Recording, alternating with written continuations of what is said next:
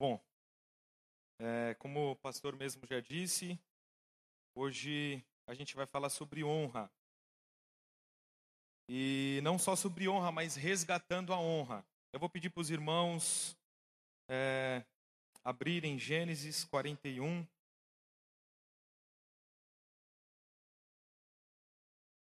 Enquanto isso, alguma, alguém que nos visita hoje aqui, puder dar um sinal aí, com a mão. Não? Amém. Gênesis 41.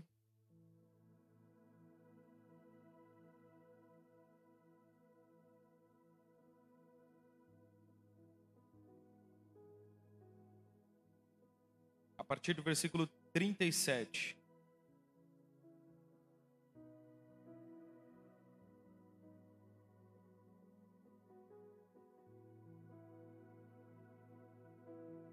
Amém? A palavra do Senhor diz assim: O plano pareceu bom ao Faraó e a todos os seus conselheiros. Por isso, o Faraó lhes perguntou: Será que vamos achar alguém como esse homem em quem está o Espírito Divino?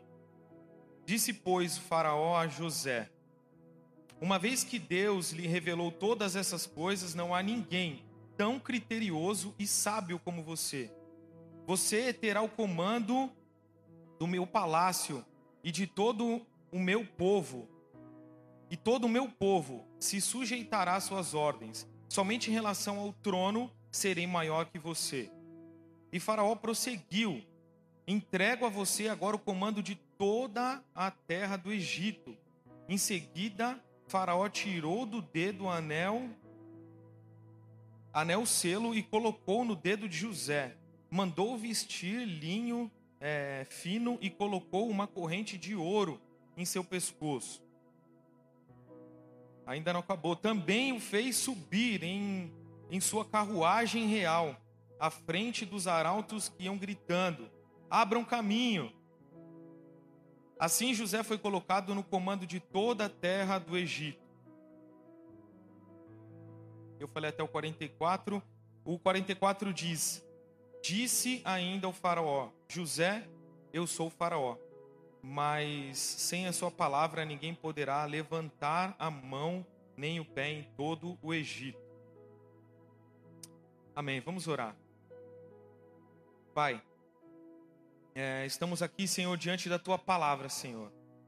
E nós cremos no poder da tua palavra, nós nos apresentamos aqui, Senhor. Já oferecemos aquilo que é, o que, aquilo que nós deveríamos a, até esse momento, através do nosso louvor, mas queremos, Senhor, escutar a tua voz nessa hora, Deus, e também agir com louvor, em gratidão ao Senhor, é, em prestar atenção e que o Senhor, Deus, faça cumprir aquilo que o Senhor tem proposto para as nossas vidas hoje.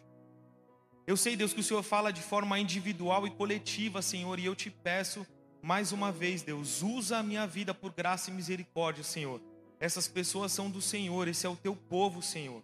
Que eu seja um instrumento, que a tua palavra caia em terra fértil nessa noite, Deus, e que nada impeça o teu agir, nada nem ninguém impeça o teu agir, em nome de Jesus, Deus. Em nome de Jesus, Pai. Precisamos, Senhor, da tua misericórdia, em nome de Jesus. Amém.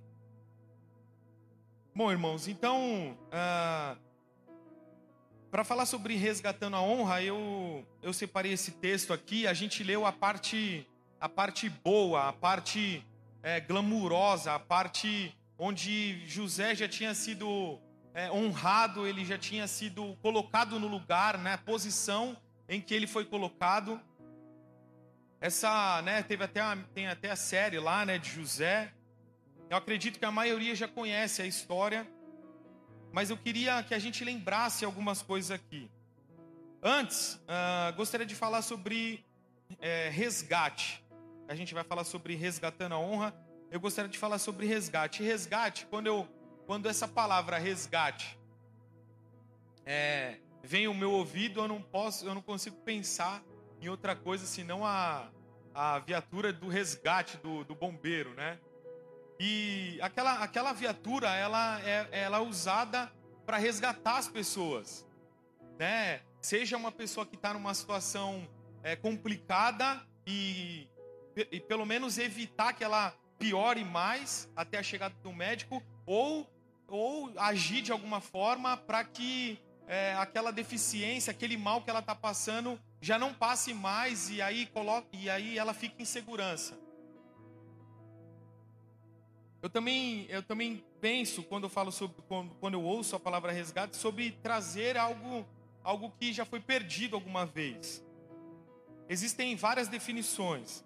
E quando eu penso em honra, irmãos, eu, eu penso em, em, em reconhecimento. É, quando eu escuto a palavra honra, eu penso nessa palavra, em reconhecimento. Quando você, quando antigamente, né, falava, né, você mulher, me dá a honra, né, de dançar com você. Quando eu sentei ali do lado do Felipe, falei, me dá a honra de sentar aqui do teu lado. É um reconhecimento, ó, você me dá esse prazer, eu, eu me sinto privilegiado. E aqui, irmãos, na história de José, para ele chegar nessa situação, nessa condição, a gente lê ali no, no capítulo 37, eu não vou pedir para que vocês abram, até porque a gente não vai ter tempo para isso.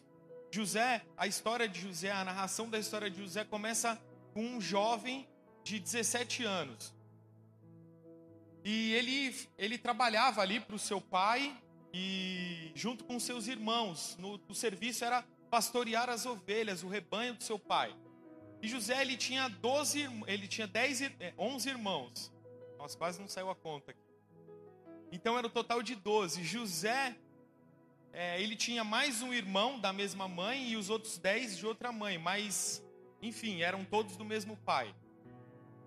E José, ele, ele não, só, não só trabalhava com seus irmãos, mas a Bíblia faz questão de destacar que ele também, enquanto estava com os irmãos, é, tinha como costume trazer as más notícias, aquilo que os seus irmãos faziam de errado, e entregar, né, para o seu pai. Ó, oh, é, Benjamim fez isso, sei lá, Judá fez aquilo. E falava, ele tinha esse costume de falar as coisas ah, para o seu pai. Mas a gente pode notar que, mesmo ele sendo jovem, é, é, com certeza também já era o costume da época, mas ele, a gente pode é, notar que ele era obediente a, a, ao seu pai. Ele fazia o que o seu pai mandava ele fazer. Seu pai mandava ele trabalhar, ele trabalhava. O seu pai mandava que ele é, é, fosse trouxesse a notícia daquilo que seus irmãos estavam fazendo e ele também fazia. Ele tinha disciplina, ele era temente. Alguém que trabalha é temente, é disciplinado. Outra coisa que a Bíblia também fala é que José era o preferido do, do seu pai. Então, é, ele, por ser o filho da velhice do seu pai, o, o caçula, o que veio por último, ele era preferido. Seu pai tinha é, dava uma preferência. Isso a Bíblia a, a, Bíblia deixa claro que os seus irmãos notavam, né? Essa preferência que o seu que o seu pai dava para ele. Irmãos, eu é, em casa lá era só eu e a minha mãe e a minha irmã, né? E a minha irmã, ela sempre vinha com essa com essa conversinha para cima de mim, para cima da minha mãe. Não, mãe, você tem o Vitor como preferido. E eu não, não sou caçula, eu sou um ano e pouco mais velho que ela. E eu acredito que na casa de muitos deve ter isso, né? Em relação aos filhos, aos irmãos. Não, mas você dá alguma coisa aí para que não houvesse essa injustiça, né? É, é, era aniversário de um, o outro tinha que ganhar presente também, para que não houvesse essa briga, essa disputa, mas que até hoje existe. Quando, eu, quando a gente, a minha irmã está fora do país, quando a gente é, fala assim, né, por vídeo e tal, é, ou às vezes fala só eu e ela sozinha, ela sempre insiste em falar que eu sou o preferido, o predileto. Quando na verdade não, não tem. A gente nota também nessa história que esses, essa atitude do seu pai gerou nos seus irmãos ciúmes. E o ciúme é, é uma hora, até certo ponto, ele pode até ser considerado normal, né? É, a, a, gente não consegue controlar, a gente não consegue controlar o sentimento, a gente consegue controlar as atitudes, né? Que o ciúme gera em nós. E esses irmãos tiveram ciúme dele a ponto, né, como vocês já sabem, de planejar um mal contra ele. E aí um dia é, ele estava em casa, seu pai mandou que ele fosse à terra onde seus irmãos estavam e trazer as notícias, fazer aquilo que ele tinha costume de fazer. E os seus irmãos, é, na verdade, não estavam na terra que eram para estar, se eu não me engano era Siquém, eles estavam em Dotã, alguma coisa assim. E aí os, José foi até a cidade, encontrou alguém e falou: Não, seus irmãos estão para lá. E ele foi até essa cidade. E aí, irmãos, é, aconteceu que algum tempo antes dessa, é, dessa missão do pai dele entregar para ele, ele tinha dito para os seus irmãos que tinha tido um sonho. Vocês conhecem, né? A história. É, ele, ele fala lá que os seus irmãos, olha, eu tive um sonho de que os seus feixes, né? É, é uma espécie de amarração de trigo, se curvavam, né? Diante do meu feixe. E aí, caramba, é, quer dizer então que a gente vai se dobrar diante de você. Depois ele teve outro sonho, falou para o seu pai, né? E aí era o sol e a lua e, os, e as estrelas, e aí é, é, é como se ele estivesse dizendo para sua família que tanto não só os irmãos, mas o seu pai e sua mãe também se curvariam, se dobrariam diante dele. E aí ele foi, irmãos. Ele foi lá, achou seus irmãos, e seus irmãos tinham planejado uma, é, algo contra ele, né? Eu quero dar um breve testemunho aqui, irmãos sobre é, o ciúme, a, aquilo que às vezes as pessoas geram, é, aquilo, às vezes, o sentimento que é gerado das pessoas sobre nós. Eu trabalhei um tempo, quase sete anos, em São Paulo, e quando eu vim aqui para o litoral, trabalho aqui, eu trabalhei numa cidade, na cidade aqui do lado, Cubatão, e eu cheguei, irmãos, é, para eles bem capacitado. Então eu tinha, eu tinha alguns cursos, eu é, eu tava, tava magrinho, né? Eu tava, né? Eles olharam assim para mim com, a, com currículo, com as coisas e e falaram: caramba, houve até uma, uma disputa, não, vai ficar na minha equipe, vai ficar na outra. E depois de um tempo, irmãos, quando você começa a se destacar em algum lugar, esse ciúme ele ele às vezes atrapalha as pessoas. E eu tinha uma pessoa que era o meu chefe. E ele também passou, ele passou também a sentir isso por mim.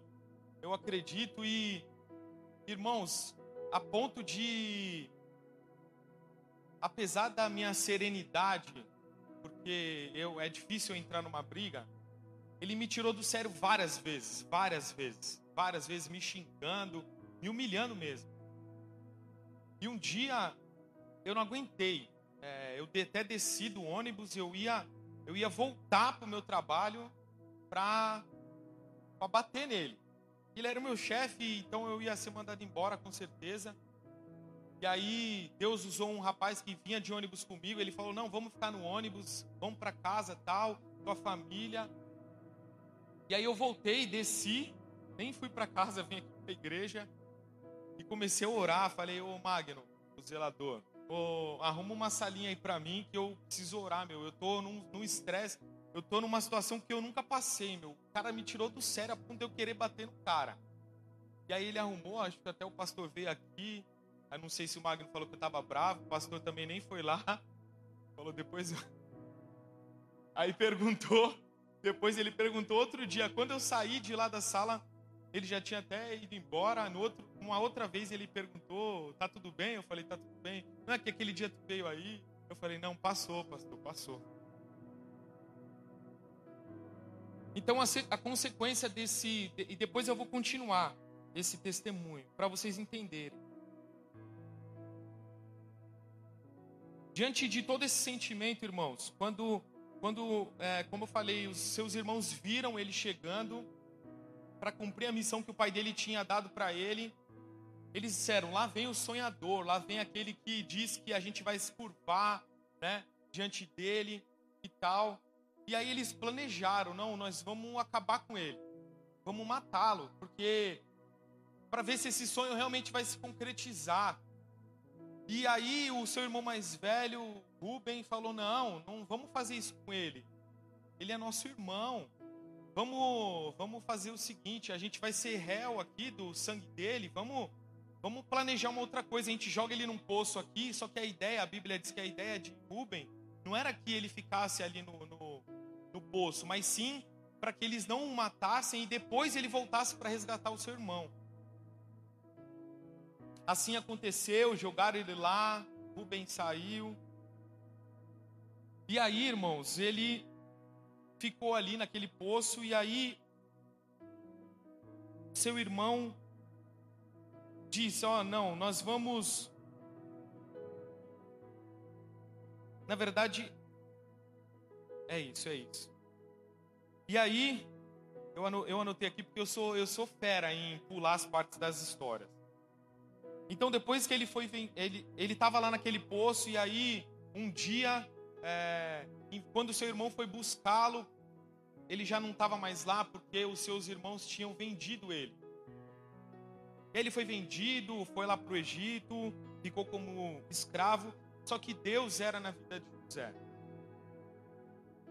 E tudo que José fazia, Deus abençoava José.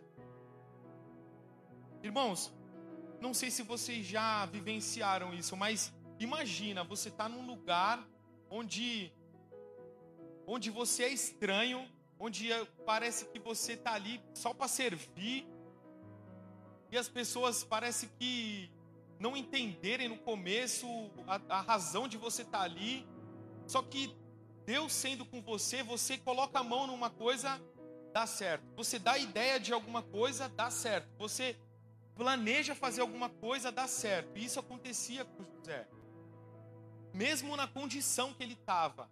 Ele depois passou lá para ser é, servo ali, Potifar, né? O comandante ali é, do Egito, depois de Faraó. E, e ele, Deus era com ele de, em, em todo o tempo, o tempo todo. Isso despertou a atenção, isso chama atenção, irmãos. Se você está num lugar e Deus é com você e as coisas acontecem por causa da graça e da misericórdia de Deus na tua vida, não é possível que as pessoas não percebam. E as pessoas percebem, isso aconteceu na vida dele. E aí ele estava lá e aí Potifar falou: Olha, eu vou te colocar num cargo aqui e mas depois de mim aqui é só você. Na verdade, a Bíblia diz que Potifar só cuidava da sua própria comida. Tudo estava nas mãos de José. Tamanha a honra que ele recebeu. Mesmo na condição que ele estava.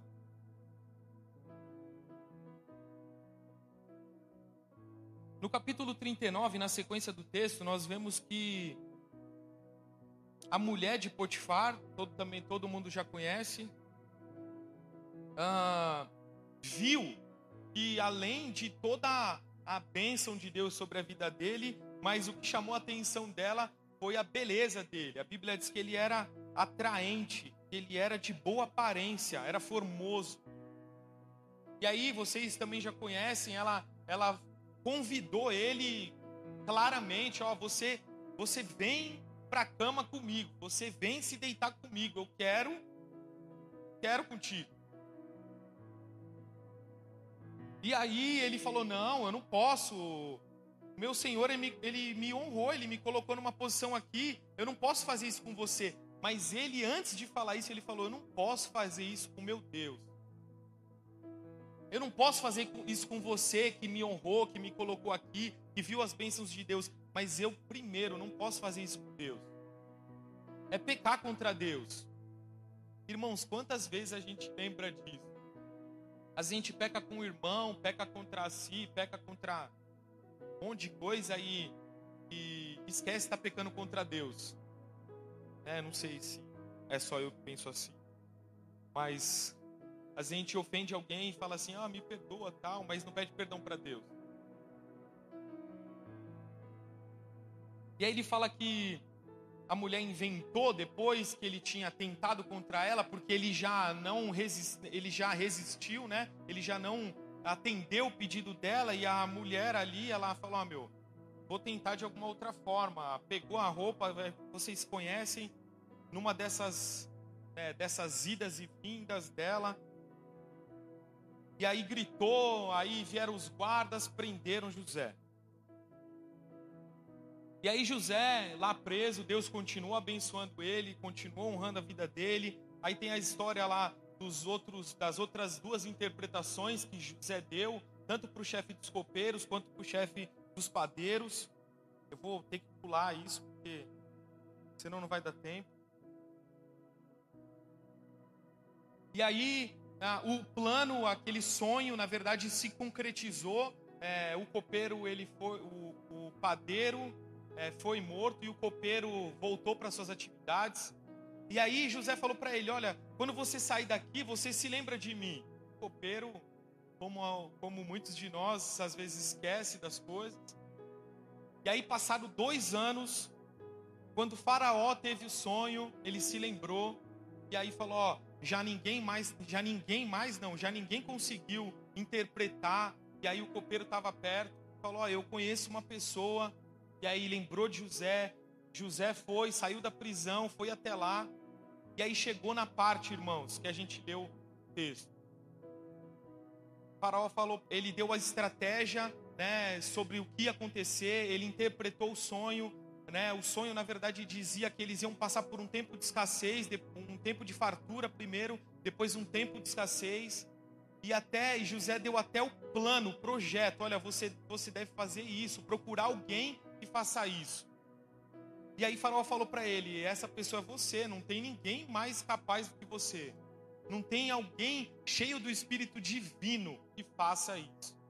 Mais uma vez, José sendo honrado, apesar de ter ficado preso, apesar de ter feito, passado por tudo que passou. Irmãos, a continuação do testemunho é que depois de, de três anos passando por essa situação, eu decidi mudar para São Vicente, que na verdade é o lugar mais perto é, que eu tenho para trabalhar, e agora dá até para ir de bicicleta. Apesar de ter um posto aqui na Praia Grande, ser no Caiçara, é mais perto para mim trabalhar aqui em São Vicente. E eu cheguei num lugar onde eu fui honrado, irmão. E eu glorifico a Deus, porque não mudou muita coisa na minha vida em questão de eu não, eu não fiz mais muitos cursos, eu não passei no concurso que eu queria, eu não fui promovido, eu não, não aconteceu nada de extraordinário para que essa honra viesse. Da minha parte. Mas eu acredito que Deus decidiu. E tinha passado o tempo de eu ficar ali. E eu agora estou num lugar onde eu fui honrado. Passou um ano, irmãos, de eu, de eu ter vindo para cá. Já faz, já faz dois anos agora. Mas passou um ano de eu ter vindo para cá. E, eu, e Deus ainda estava é, me tratando. E me fez pedir perdão para esse cara que eu queria bater. Um dia eu chamei ele, liguei para ele, liguei para ele, mais de um ano sem falar com ele. Eu liguei para ele e falei: Ó, oh, eu preciso falar com o senhor. Ele é superior. Aí ele falou assim: Pode falar. Eu falei: Não, eu preciso falar pessoalmente. É, não dá, não dá. Eu falei, tudo bem, você vê um dia, uma hora, eu vou estar à tua disposição. A gente trabalha nos mesmos dias, apesar de lugares diferentes. Tudo bem, ele marcou, irmãos. Tamanho o medo desse homem. Ele marcou no, no shopping de São Vicente, porque ele ficou com medo que eu. E depois ele falou que ficou com medo. Aí, ah, e a mulher dele é crente. A mulher dele é crente. E quando ele recebeu a ligação, que ele comentou com a mulher dele, a esposa dele falou assim: pode ir tranquilo, que é de Deus. Mas ele ficou com medo mesmo assim. E eu falei para ele: a partir de hoje, eu não quero mais falar mal de você. A partir de hoje, eu não quero mais concordar com as coisas que falam a teu respeito. Eu quero te pedir perdão. Que aquele dia eu, quis, eu queria te bater, porque não, eu não aguento, eu não aguento a gente trabalhar junto, não dá. Agora, agora eu estou bem lá, que o senhor fique feliz. Foi, ele foi com a mulher e com os filhos. Irmãos, numa praça de alimentação não tem como alguma coisa acontecer. Eu fiquei sentado com ele de frente e os dois filhos dele numa outra mesa, escutando a conversa. E eu glorifico a Deus, irmãos, porque eu precisei tomar atitudes. Eu quero, eu quero agora nesses últimos minutos aqui falar, irmãos, que é preciso que a gente tome atitudes. Deus quer nos honrar. Deus quer nos colocar numa posição, é, mesmo que não seja de, de dono daquilo. Irmãos, eu não virei sargento, tenente, capitão, major, nada. Eu continuo sendo soldado. Mas o que eu faço aqui, irmãos, a confiança, para vocês terem ideia, tem muita gente até chegar um tenente na minha, em cima de mim, acima de mim. E o tenente chegou, o tenente ele tem que falar com o sargento. O sargento fala cabo, o cabo fala para mim. O tenente sentou comigo de frente e falou assim: Cedrez, eu preciso da tua ajuda. O sargento ficou olhando assim, ué, mas não tá, mudou alguma coisa? Não, você não fala comigo para eu mandar ele fazer? E ficou ali, irmãos, que nem uma barata procurando alguma oportunidade de, de receber aquela ordem que eu estava recebendo. E aí depois eu falei, eu vou cumprir a missão, depois eu tiro uma foto, mando para o senhor. Ele falou assim, eu confio no teu trabalho, por isso que eu pedi para você. E eu glorifico a Deus, irmãos, por isso, porque apesar de não ter subido, eu, eu estou hoje num lugar de honra para os homens. E eu glorifico a Deus. Eu quero chamar o pessoal do louvor, tenho mais alguns minutos. Uma outra coisa, irmãos, que eu quero destacar aqui. A gente precisa tomar uma posição também diante de Deus. Irmãos, é, talvez o pastor não tenha nem noção disso. Mas, para mim é uma honra vir pregar aqui, pelo menos nos dias da campanha, sabia? E já tinha dois anos, eu tinha até conversado com a Luciana, já tinha dois anos que o pastor não tinha me chamado para vir pregar aqui. E eu não fiquei triste com o pastor, porque eu entendi. Eu vou falar o porquê, irmãos. Não, claro que não. O senhor sabe que eu respeito muito a autoridade. Irmãos, eu entendo, eu entendo por que o pastor não me chamava. Porque Deus tem que falar com ele. E Deus não estava falando para ele me chamar, porque eu precisava ter uma atitude com Deus. E eu tava, e tava faltando algumas coisas para mim, irmãos. E a Luciana sabe. Eu passei a tomar algumas atitudes, irmãos, do final do ano para cá.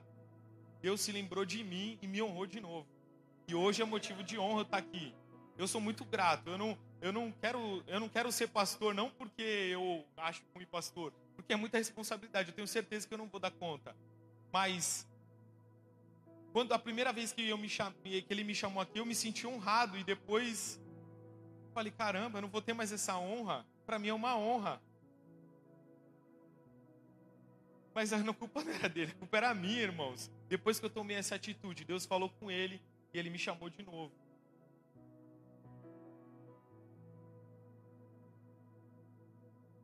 Então eu honro, irmãos. Eu quero honrar, primeiramente, a Deus, pela sua graça e a sua misericórdia, de ter me permitido chegar até aqui por perdoar os, nossos, os meus pecados, por me fazer quem eu sou.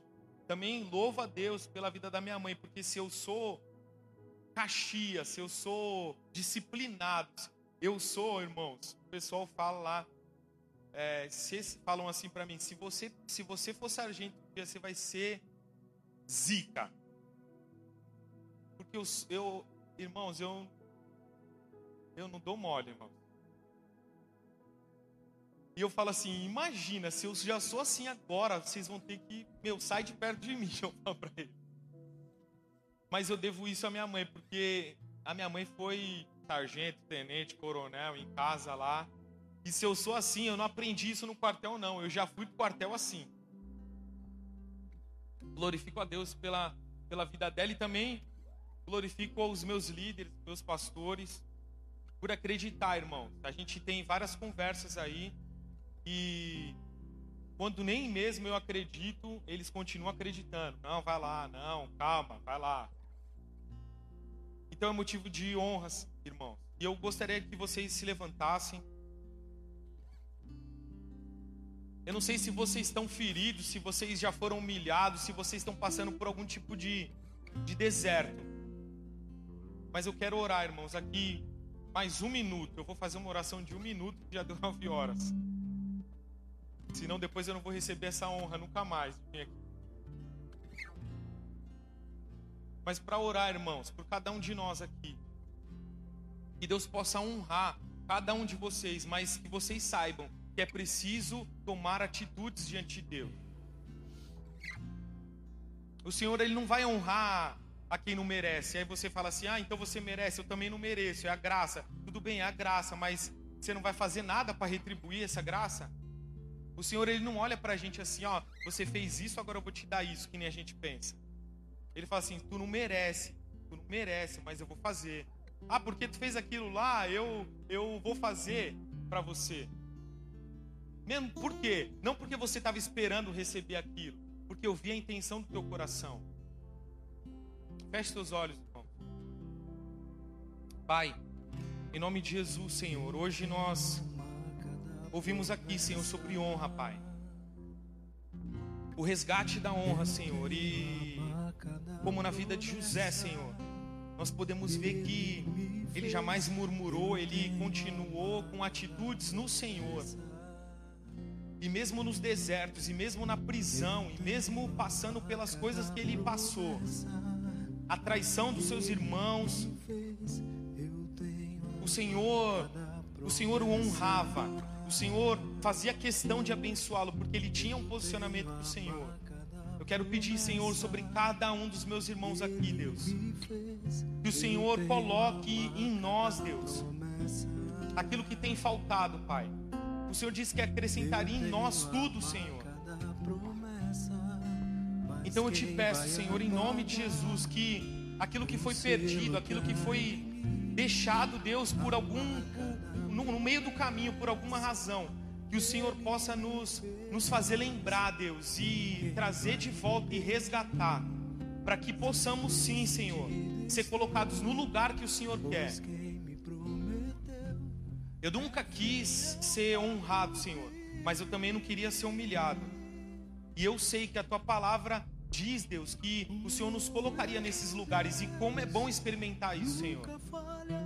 Muito obrigado, Senhor. Eu quero pedir sobre a vida de cada um dos meus irmãos aqui, Deus. Que o Senhor os honre, que o Senhor os capacite, que o Senhor os faça experimentar, Senhor, essas coisas. Mas que antes disso, Senhor, eles possam entender que é preciso, Senhor, fazer algumas coisas e que eles tenham a capacitação, a coragem e a força para fazer. Às vezes é pedir perdão, às vezes é, é, é, é refazer aquilo que foi feito de errado, às vezes é, é descer, é ser mais humilde. Eu não sei, Senhor, mas o Senhor conhece cada coração. E eu te peço, faz isso sobre a vida de cada um, em nome de Jesus. Glória a Deus, irmãos. Eu tenho a marca da promessa. A marca da promessa que Ele me fez. Eu tenho a marca da promessa. Glória a Deus. Se você tem um pedido, por favor, você possa, possa estar trazendo aqui. Nós vamos estar orando. Pode tirar a tampa.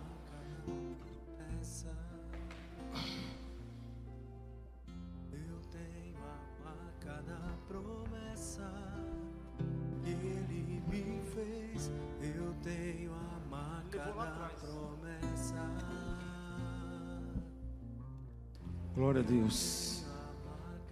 Glória a Deus. Depois nós vamos louvar a Deus, terminar louvando a Deus, mas nós vamos orar agora por esses pedidos.